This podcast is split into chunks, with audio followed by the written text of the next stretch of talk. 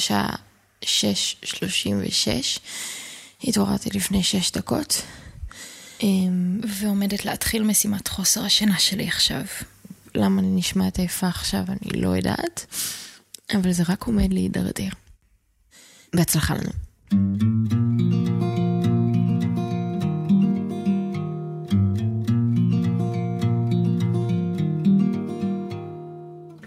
היי, אני ענת קורול ואתם בפרק חדש של טבע האדם בחינוכית, הפודקאסט ששם לעצמו למטרה לחקור את ההתנהגות האנושית. ואם כבר לחקור, אז עד הסוף. זאת ששמעתם עכשיו היא אני, בתחילתו של יום מפרך שהפך ללילה מפרך, בלי דקה אחת של שינה. תודו לי אחר כך, אבל בינתיים בואו נריץ את השעון קדימה. אוקיי, עכשיו אה, חצות ושלוש דקות, אה, וקיבלתי את ה-SMS הראשון שלי. הצהרה לעת פתיחה. תזכרי שאנחנו אוהבים אותך ומעריכים אותך למרות ההתעללות האיומה הזו. השתדלי לא לאחל לנו את מותנו, למרות שאם כך יהיה הדבר, נדע לקחת את זה בעירבון מוגבל. בהצלחה. היי מרינה. היי ענת. התקשרתי ליועצת הפסיכולוגית שלנו, מרינה מיינסטר. עבור הפרק הזה, החברים החליטו שאני צריכה אה, לבצע משימת חוסר שינה שבה אני לא אשן בערך 35 שעות. וואו. כן. עכשיו אני לקחתי את זה על עצמי אין לי יותר אה, זמן להתעסק באת מי להאשים, ואני רוצה לפנות אלייך, בתור היועצת הפסיכולוגית שלנו, כדי שתסבירי לי לפחות בקצת מה אני עומדת להרגיש. אוקיי. Okay. בזמן השחור הזה. טוב, את ממש ממש אמיצה, אני חייבת לומר לך. תודה, תודה. אמ, קודם כל, את כנראה תהיי מאוד עייפה. ויהיו לך כל מיני כאבים בגוף, אה, יכול להיות שיכאב לך הראש, יכול להיות שתתקשי להתרכז, תתקשי לזכור דברים, או אם תצטרכי לעשות כמה מטלות במקביל, אז יהיה לך נורא קשה. הגוף נכנס למצב של, אה, אה, של סטרס, והוא צריך לגייס הרבה מאוד אנרגיה בשביל לעשות מטלות שבדרך כלל נורא קל לו. אז יכול להיות שאת גם תרגישי רעב ותרצי לאכול המון. לא רק לזה. חוץ מזה, יכול להיות שתהיי במין מצב כפית כזה, ודברים שבעבר לא הצחיקו אותך, יצחיקו אותך נורא. בסך הכל לא נשמע כל כך נורא. ואם ככה אני אראה שסבבה לי, את ממליצה לי להמשיך יותר מה-35 שעות האלה? אה, לא יותר מדי מעל 35 שעות. ככל שאת אה, תשני פחות, ככה הסימפטומים יתגברו. אה, את תהיי פחות מרוכזת, את תתקשי עוד יותר לזכור דברים, יכול להיות שממש יהיה לך קשיי תפיסה, קשיי ראייה, קשיי ריכוז. יכולים בקצה שלהם להגיע להזיות, לפרנויה, לדיליריום, לסימפטומים של דמנציה, ובסופו של דבר למוות. ספוילר, נשארתי בחיים. אבל בואו נחזור אל תחילת הלילה. השעה עכשיו רק אחת וחצי.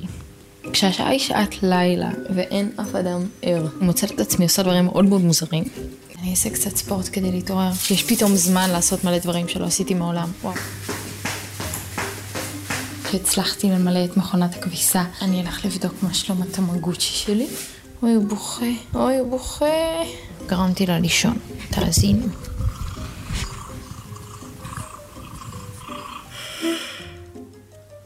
השעה שלוש ורבע, והכל נעשה הרבה יותר קשה. הראש שלי מתחיל כאילו להתכווץ לתוך עצמו. ניסיתי לכתוב עכשיו, ובמשך שש פעמים פשוט נכבדתי למין מצב של כמעט שינה ואז התעוררות, וזה מכאיב לי ומעצבן. אני לא יודעת איפה אני, אני רוצה לבכות.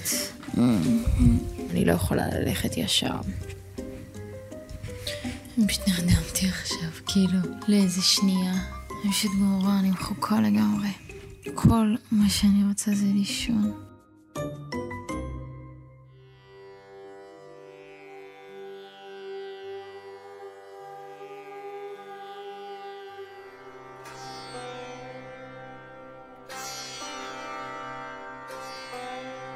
ממש לפני כמה ימים, אה, אנשי הצוות המרושעים של התוכנית שלנו אה, דרשו ממני לעשות יומן חוסר שינה.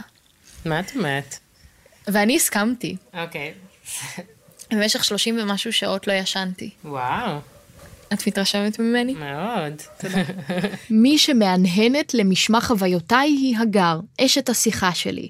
הסיבה שאני משתפת אותה בחוויותיי היא כי הגר חולת נרקולפסיה, ולכן מנהלת מערכת יחסים מורכבת מאוד עם עולמות השינה והערות. ואיפשהו שם במעמקי הלילה, רציתי להשלים עבודה קצת. אמרתי, יאללה, אנחנו ערים, ננסה לעבוד. פתחתי מסמך שהיה כמעט גמור, כתבה שהכנתי, mm. והסתכלתי עליה. וכאילו, אני לא יודעת מה קרה, אבל כמה דקות אחר כך פתאום כאילו התעוררתי, הבנתי שלא הייתי, לא הייתי מחוברת עכשיו. Mm. לא יודעת אם שלוש שניות או כמה דקות. כן. אי אפשר לדעת כמה זמן. שעות ארוכות אפשר לבלות על לנסות לעשות משהו. אני חינכתי את עצמי פשוט, שבאיזשהו שלב צריך להפסיק וללכת לישון.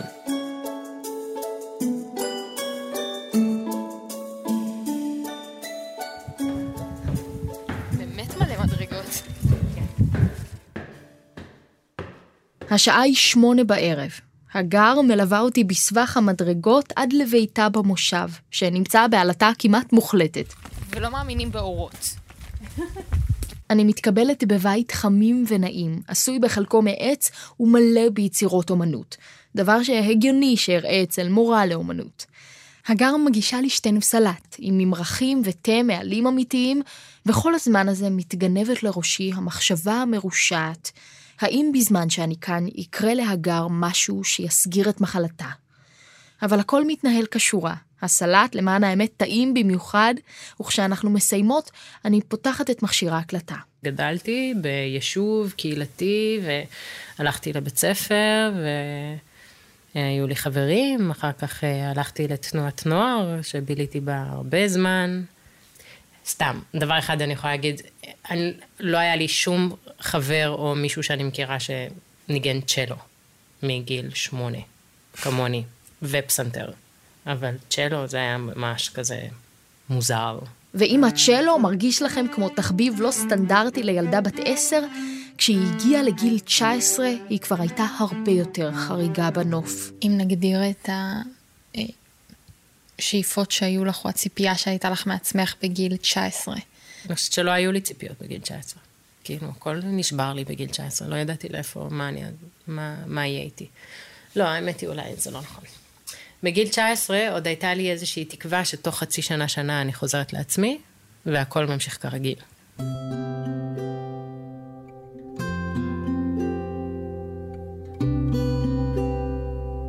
אני חושבת שבגיל 20-21 לא חשבתי כבר על העתיד. הייתי רק עסוקה בהווה.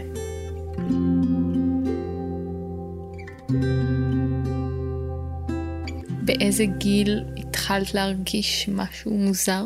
היום האחרון של, של שנת שירות, אנחנו הולכים כל הקומונה לטיול. לקחנו את כל התיקים שלנו ועצרנו בחיפה. והתיישבנו שם על איזה מדרכה, ואני התיישבתי, שמתי ראש על מי שהיה אז החבר שלי, ופשוט נרדמתי ללא יודעת כמה זמן. אבל ראיתי שאני לא סתם עייפה, אני נרדמת. אני חולמת, יותר נכון. נרדמת או חולמת? אמ,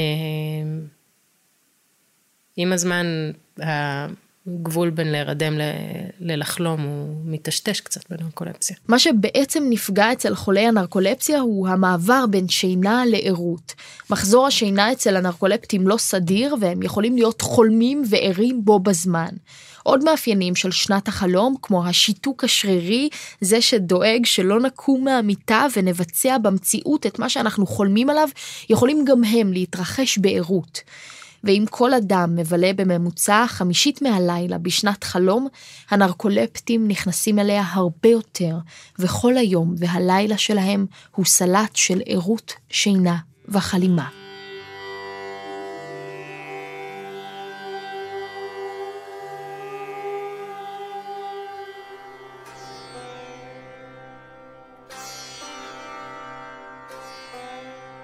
אני עושה משהו וכבר מתחיל איזשהו חלום, ונגיד בחלום מישהו מתקרב אליי מצד ימין, אז אני אסתכל ימינה כדי לראות אם הוא שם או לא. זאת אומרת, כמובן שאז אני אראה שהוא לא שם. הקאץ' הוא זה שזה לא בהכרח יספר לי שאני חולמת.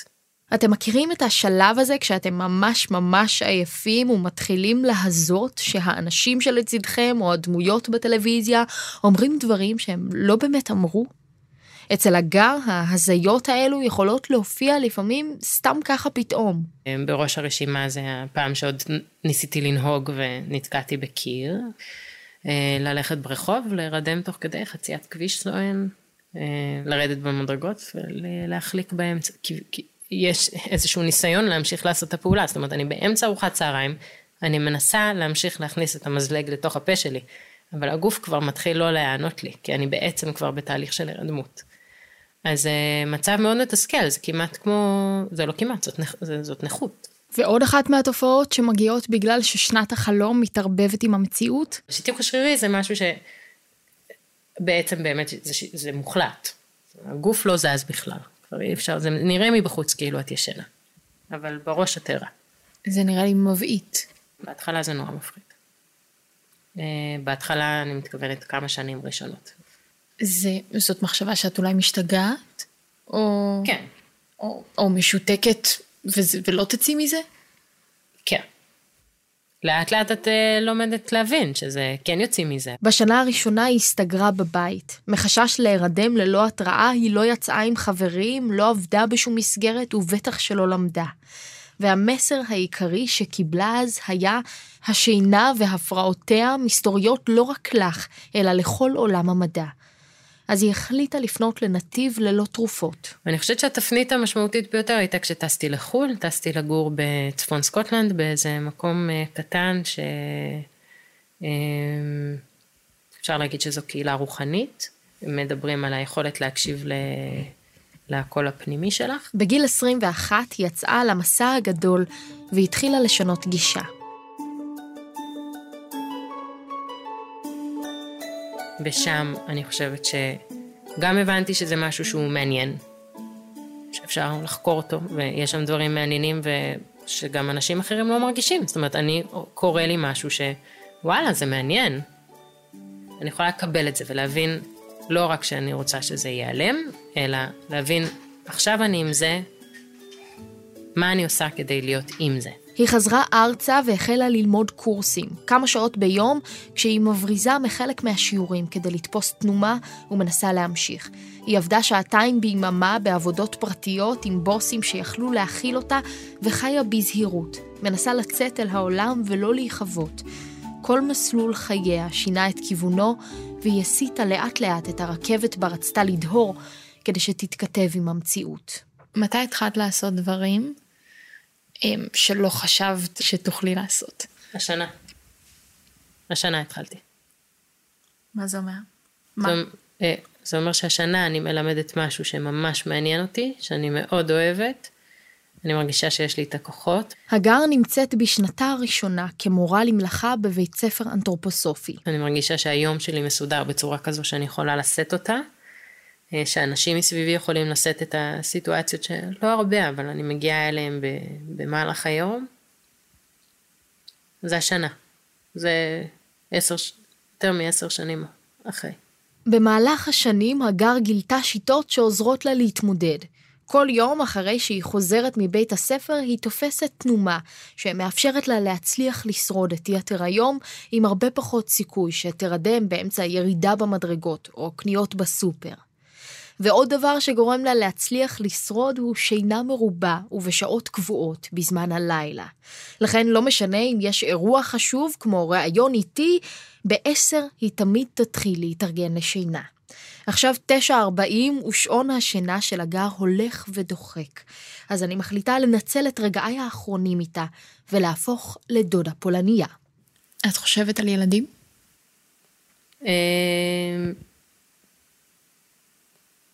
איך אומרים? איפשהו שמה, אולי. אה, אני חושבת שאחת הסיבות ש, שזה, שאני מתמהמהת עם זה, זה כי לא נוח לי עם המחשבה שאני מחזיקה תינוק וזה לא, לא בטוח. זאת אומרת, אני... כן.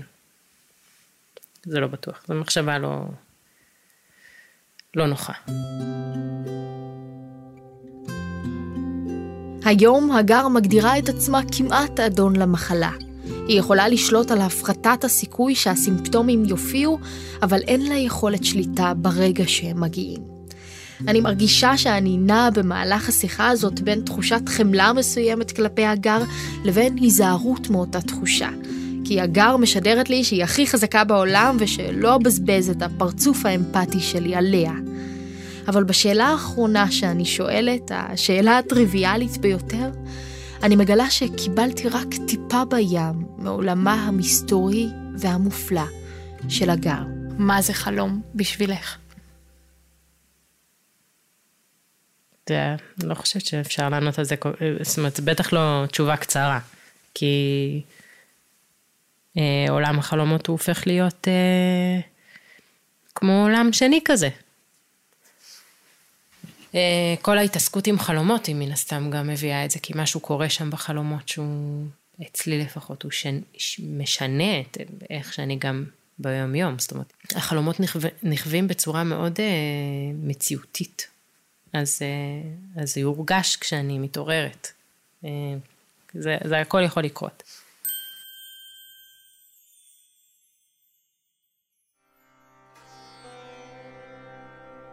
הגר בעצם מחלקת את החיים שלה בין העולם שלנו לעולם החלומות.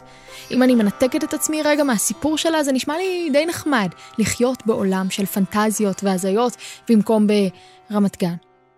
זה נכון, הם מגיעים גם בצורה של סיוטים, ועדיין נהוג לחשוב על חלומות כעל איזו חוויה מתוקה, נעימה ופנטסטית. אבל למה הם קיימים בכלל? ומתי התחלנו לחלום?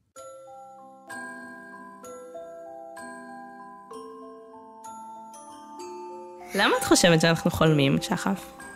וואו, וואו, לא יודעת. לא יודעת, שוב. למה? משעמם לנו בלילה. או שלא ראית סרט ממזמן, אז אתה רואה אותו בחלום. אולי אנחנו זוכרים דברים בשינה, ואז ממציאים מהדברים האלה דברים דומים ומשוכללים יותר. אולי בגלל שככה יותר כיף לנו בלילה וזה, או שלפעמים יש חלומות רעים אז אנחנו קצת מפחדים בגלל זה, אז אולי כדי ללמוד לשלוט בפחד שלנו. והשינה הזאת אה, יש לה תפקידים רבים, אה, כולל אה, עיבוד אינפורמציה שנקלטת במוח בזמן הערות, החלטה לגבי האינפורמציה הזאת, מה לשמור ולהעביר לזיכרון לטווח ארוך, וגם אה, הפעלה של אה, אזורים שונים במוח במהלך ההתפתחות של תינוקות וילדים שמבלים הרבה בזמן, בשנת חלום. זהו פרופסור אבי שדה, מומחה להפרעות שינה אצל ילדים. בשנה, שנתיים הראשונות, תינוקות מבלים הרבה מאוד זמן בשינה הזאת שנקראת שנת חלום, שאנחנו יודעים שבמהלכה מתבצעת החלימה. מחצית משעות השינה שלהם. זה בערך שמונה שעות ביממה, ואנחנו מאמינים שהשינה הזאת וההפעלה המסיבית של המוח בזמן השינה חשובה גם להבשלה של המוח ויצירת קשרים בין אה, אה, תאי מוח, אה, תאי עצב שונים במוח. תינוקות יותר דומים באופן השינה שלהם לאנשים עם נרקולפסיה מאשר למבוגרים רגילים. אבל בניגוד למבוגרים שאותם שמים במעבדות ומאירים בדיוק כשמבחינים שהם נמצאים בשנת הרם ושואלים על מה חלמתם, אצל תינוקות זה קצת יותר בעייתי. כמובן שאנחנו לא יודעים מה החוויה הסובייקטיבית שתינוקות כל כך צעירים עוברים, עד שהם מגיעים לגיל שהם uh, מסוגלים לספר לנו. התינוקות שומרים לעצמם את זכות השתיקה ולנו נותר רק לשער. אבל ברגע שהתינוקות גדלים, יש לנו כבר יותר מושג על מה שקורה במוחם הקודח. אם אנחנו מתחילים לקבל את התיאורים הראשונים של חלימה, אה, מילדים בסביבות גיל שנה וחצי, שנתיים, כשהם בעצם מתחילים אה, לדבר אה, ולתאר אה, חוויות כאלה. אז החלומות הם אה, בדרך כלל מאוד מאוד אה, פשוטים, הם אה, מתארים תמונה מסוימת או אירוע מסוים, מאוד קונקרטי מהחיים של הילד בדרך כלל. תספרי לי על מה חלמת. על אלזה. מה חלמת על אלזה? שאני אוהבת אותה. והיא אוהבת אותך גם בחלום? כן. אז תספרי לי חלום אחד שאת זוכרת במיוחד. חלמתי על חלום שכל המשפחה הולכת לאכול גלידה. ומה קורה שם?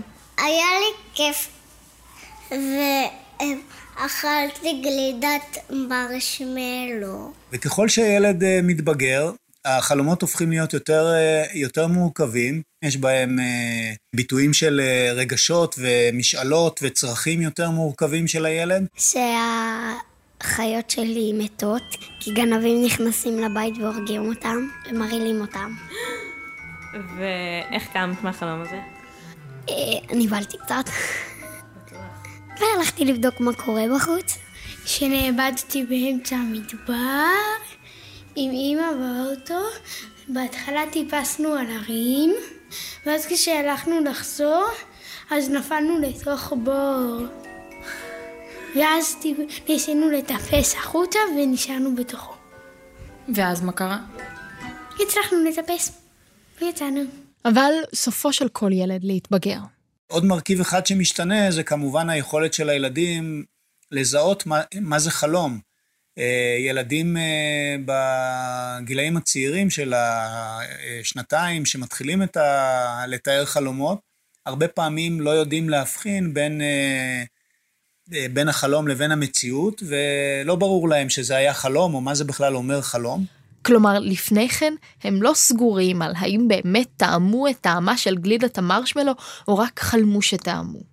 אבל מלבד הסיפוק האדיר ביצירת מציאות מדומה שבה קונים לך גלידת מרשמלו או מסטיק, או במקרה שלי סורבה פסיפלורה וקרמל מלוח, יש לחלומות חשיבות אדירה לחיים שלנו. בעצם החלימה גם אה, מבודדת או מפרידה בין החוויות שעברנו אה, לבין הרגשות שחווינו בזמן החוויות, והופכת את הזיכרונות ליותר ניטרליים, יותר אה, פשוטים אה, לנסיעה. כלומר, אם חברי המערכת היו נותנים לי לישון לפחות איזה מעגל שינה אחד קטן של שעה וחצי, הייתי מצליחה לאבד את חוויית חוסר השינה, ומנטרלת את רגשות הזעם העזים שלי כלפיהם. אבל אוכל להסתפק בכך שבלילות שחלפו מאז השלמתי שעות שינה ושעות חלום, ועולמי הפנימי החליט לסלוח ולשוב ליחסי עבודה תקינים ואוהבים עם הצוות. יופי, אז עכשיו את רוצה לשמוע אותי מנגנת? כן! יאללה. עכשיו אני מנגנת דנובה כחולה, ושזה שיר ממש מוכר.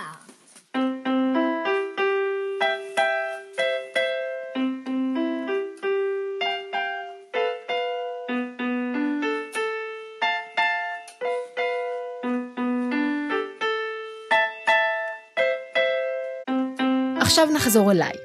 זוכרים? אני בעיצומו של לילה ללא שינה, והשעה היא ארבע ועשרה לפנות בוקר. אלה השעות המתות של הלילה הבודד שלי, ואני חושבת לעצמי, למה שאסבול לבד? בטוח יש בעולם עוד אנשים שסובלים כרגע כמוני.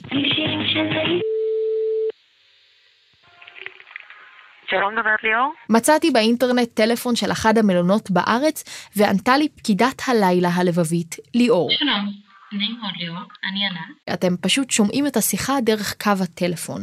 אני מנסה להסביר לה, למרות שאני לא בטוחה בעצמי, מה אני עושה. אני לא לקוחה במלון, אני מאיזשהו פודקאסט, תוכנית רדיו, שמתעסקת בחוסר שינה. לפחות תהיו מקוריים ולא תגידי את אותה תוכנית רדיו כמה פעמים, חבר'ה. פשוט מביך. סבבה, בוא נשחק, יאללה. לא, לא, אני לא מאלה שבאו להתעלל בך. אני באתי להעביר לך קצת זמן בכיף. מי חשבת שאני אפשר לשאול? ממלון אחר, נו, זה קורה פה כל לילה. אני נשלחתי על ידי הצוות של התוכנית שלנו אה, למשימה שבה אני אמורה... אהה, את איתי? אהה, לגמרי, לגמרי. אני מנסה לקנות את אמונה של ליאור בשאלות עיתונאיות רציניות. נתנו לי משימה להיות ערה כל הלילה, ולבדוק את השפעות השינה עליי.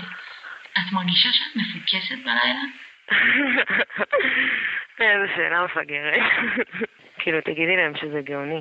ליאור היא הראשונה שמצליחה להפיח בי עניין ולהוציא אותי ממצב הייאוש ששקעתי בו עם רדת הלילה וזמזום הצרצרים.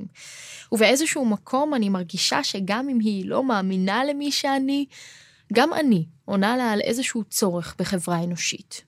אוקיי, זורמת איתך, זורמת איתך, ממשיכה לזרום איתך, כן? מה את עוד רוצה לדעת? את אוהבת לעבוד לילות?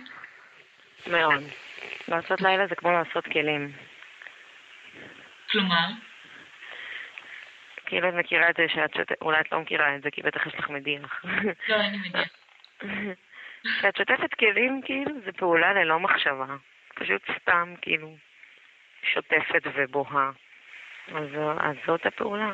אני לא יודעת אם אלו השעות הקשות של הלילה, אבל התשובה של ליאור נשמעת לי כל כך מדויקת, ואני מרגישה שמצאתי חברת אמת, אחת שבאמת יכולה להבין את מצוקת חוסר השינה שלי, ויכולה להזדהות עם הסבל שלי. אבל אז, אני קולטת שאני לא יכולה להזדהות עם הסבל שלה. אני עקרונית עשיתי גם אתמול לילה, אז ישנתי עד איזה שלוש, אז קמתי, אז עבדתי בעבודה האחרת שלי, ואז באתי לכאן. אז לא רציני. לא, תקשיבי, הל- הלילות זה דופק, כן, כאילו, זה מעוות את כל ה... את כל העולם. לא, את כל השעות, וזה נגיד, הלילה השלישי ברציפות הוא כבר הארדקור, הרביעי בכלל. אבל את מכירה את זה, גם את מתחום המלונאות. אני לא מתחום המלונאות. את בדוק מתחום המלונאות, אחותי. אין לי שום דרך כאילו להוכיח לך חוץ מלנסות לעשות קול רדיופוני ולספר לך את הפרטים המדויקים של התוכנית, אבל אני באמת לא ממלון אחר. וכך, עם שביב של תקווה שבכל זאת הצלחתי לשכנע, אנחנו נפרדות. טוב, תודה רבה לך ליאור, שנתת לי 20 דקות ממשמרת הלילה שלך. תודה לך, מי שלא תהיי. ליאור מביאה סתירה קטנה ומטאפורית לפנים המותשות והמתמסכנות שלי. מי אני שאבכה על יום אחד בלי שינה בשביל פודקאסט, כשחבריי לצרה עושים זאת בכל שבוע?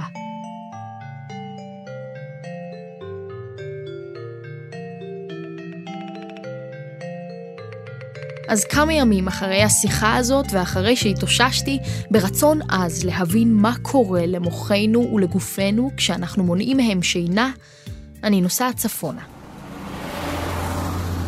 אני מגיעה לבקר את אמי ואת בן זוגה. שלום, דוקטור מייקל קלה. שלום לך, ענת. גילוי נאות אה, למי שמאזין, אה, דוקטור קלה הוא האבא המשולב שלי. אתה מרוצה מלהיות אבא משולב? חבל על הזמן. וליתר דיוק, יש לומר אב שלוב. זהו השם שנתנה האקדמיה העברית ללשון לאב חורג. ובמה האב השלוב הזה מתעסק? כפי שאת יודעת, אני פסיכולוג שמתמחה בתחומי נהיגה. איך זה קשור? תכף תגלו. אבל קודם, למה אנחנו בכלל צריכים לישון? אנחנו צריכים לישון בעיקר כי זה מנגנון של הגוף שבעצם מנקה את המוח.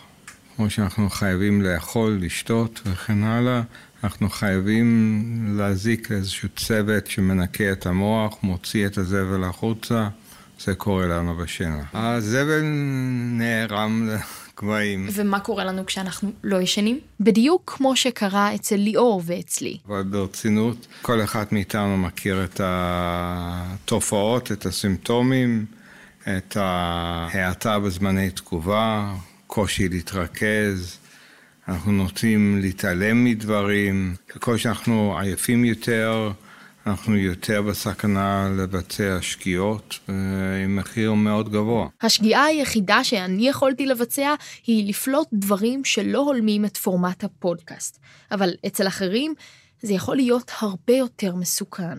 אפשר באופן גס להגיד שעל כל בן אדם אחד שנהרג על כבישי העולם בגלל אלכוהול, שניים, שלושה או אף ארבעה נהרגים בגלל עייפות. אז אני מסיטה את מחשבותיי לכל נהגי המוניות שעובדים בלילות ונהגי המשאיות, או אל הרופאים שצריכים לקבל החלטה צלולה ולהחזיק את האזמל באופן יציב אחרי יממה של ערות, ואני מגיעה במחשבותיי גם אל ליאור, שאומנם כמוני לא צריכה לקבל החלטות הרות גורל, אבל גם אצלה, כמו אצל כל אנשי המשמרות, איכות החיים, המטאבוליזם, המערכת החיסונית, הקשב והריכוז עשויים להיפגע בגלל חוסר השינה והשינויים התכופים בשעון הביולוגי. עייפות זה לא פינוק, זה משהו אמיתי.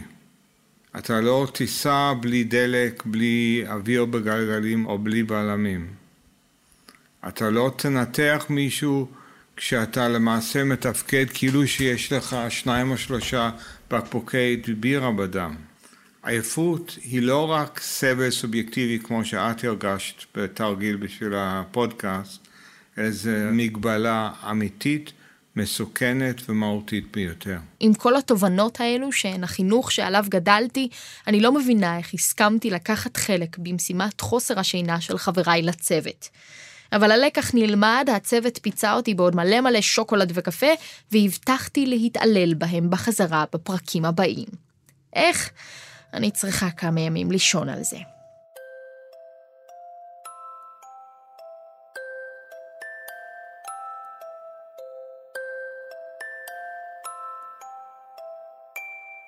אז עכשיו, סוף סוף, אבקש לקחת אתכם אל הרגעים האחרונים ביותר של יומן חוסר השינה שלי. תמונת מצב נוכחית. הראש שלי מרגיש כאילו הוא נמחץ פנימה, הבטן שלי כואבת. אני מתנהלת במין דכדוך מונוטוני. אין לי כרגע תחומי עניין, או שאיפות, או מחשבות מורכבות. יש לי רק כמיהה אחת, והיא מה שיקרה בעוד חמש דקות. טוב. אחרי 37 שעות המסע מגיע לסיומו. לילה טוב. איזו שינה מתוקה זו עומדת להיות.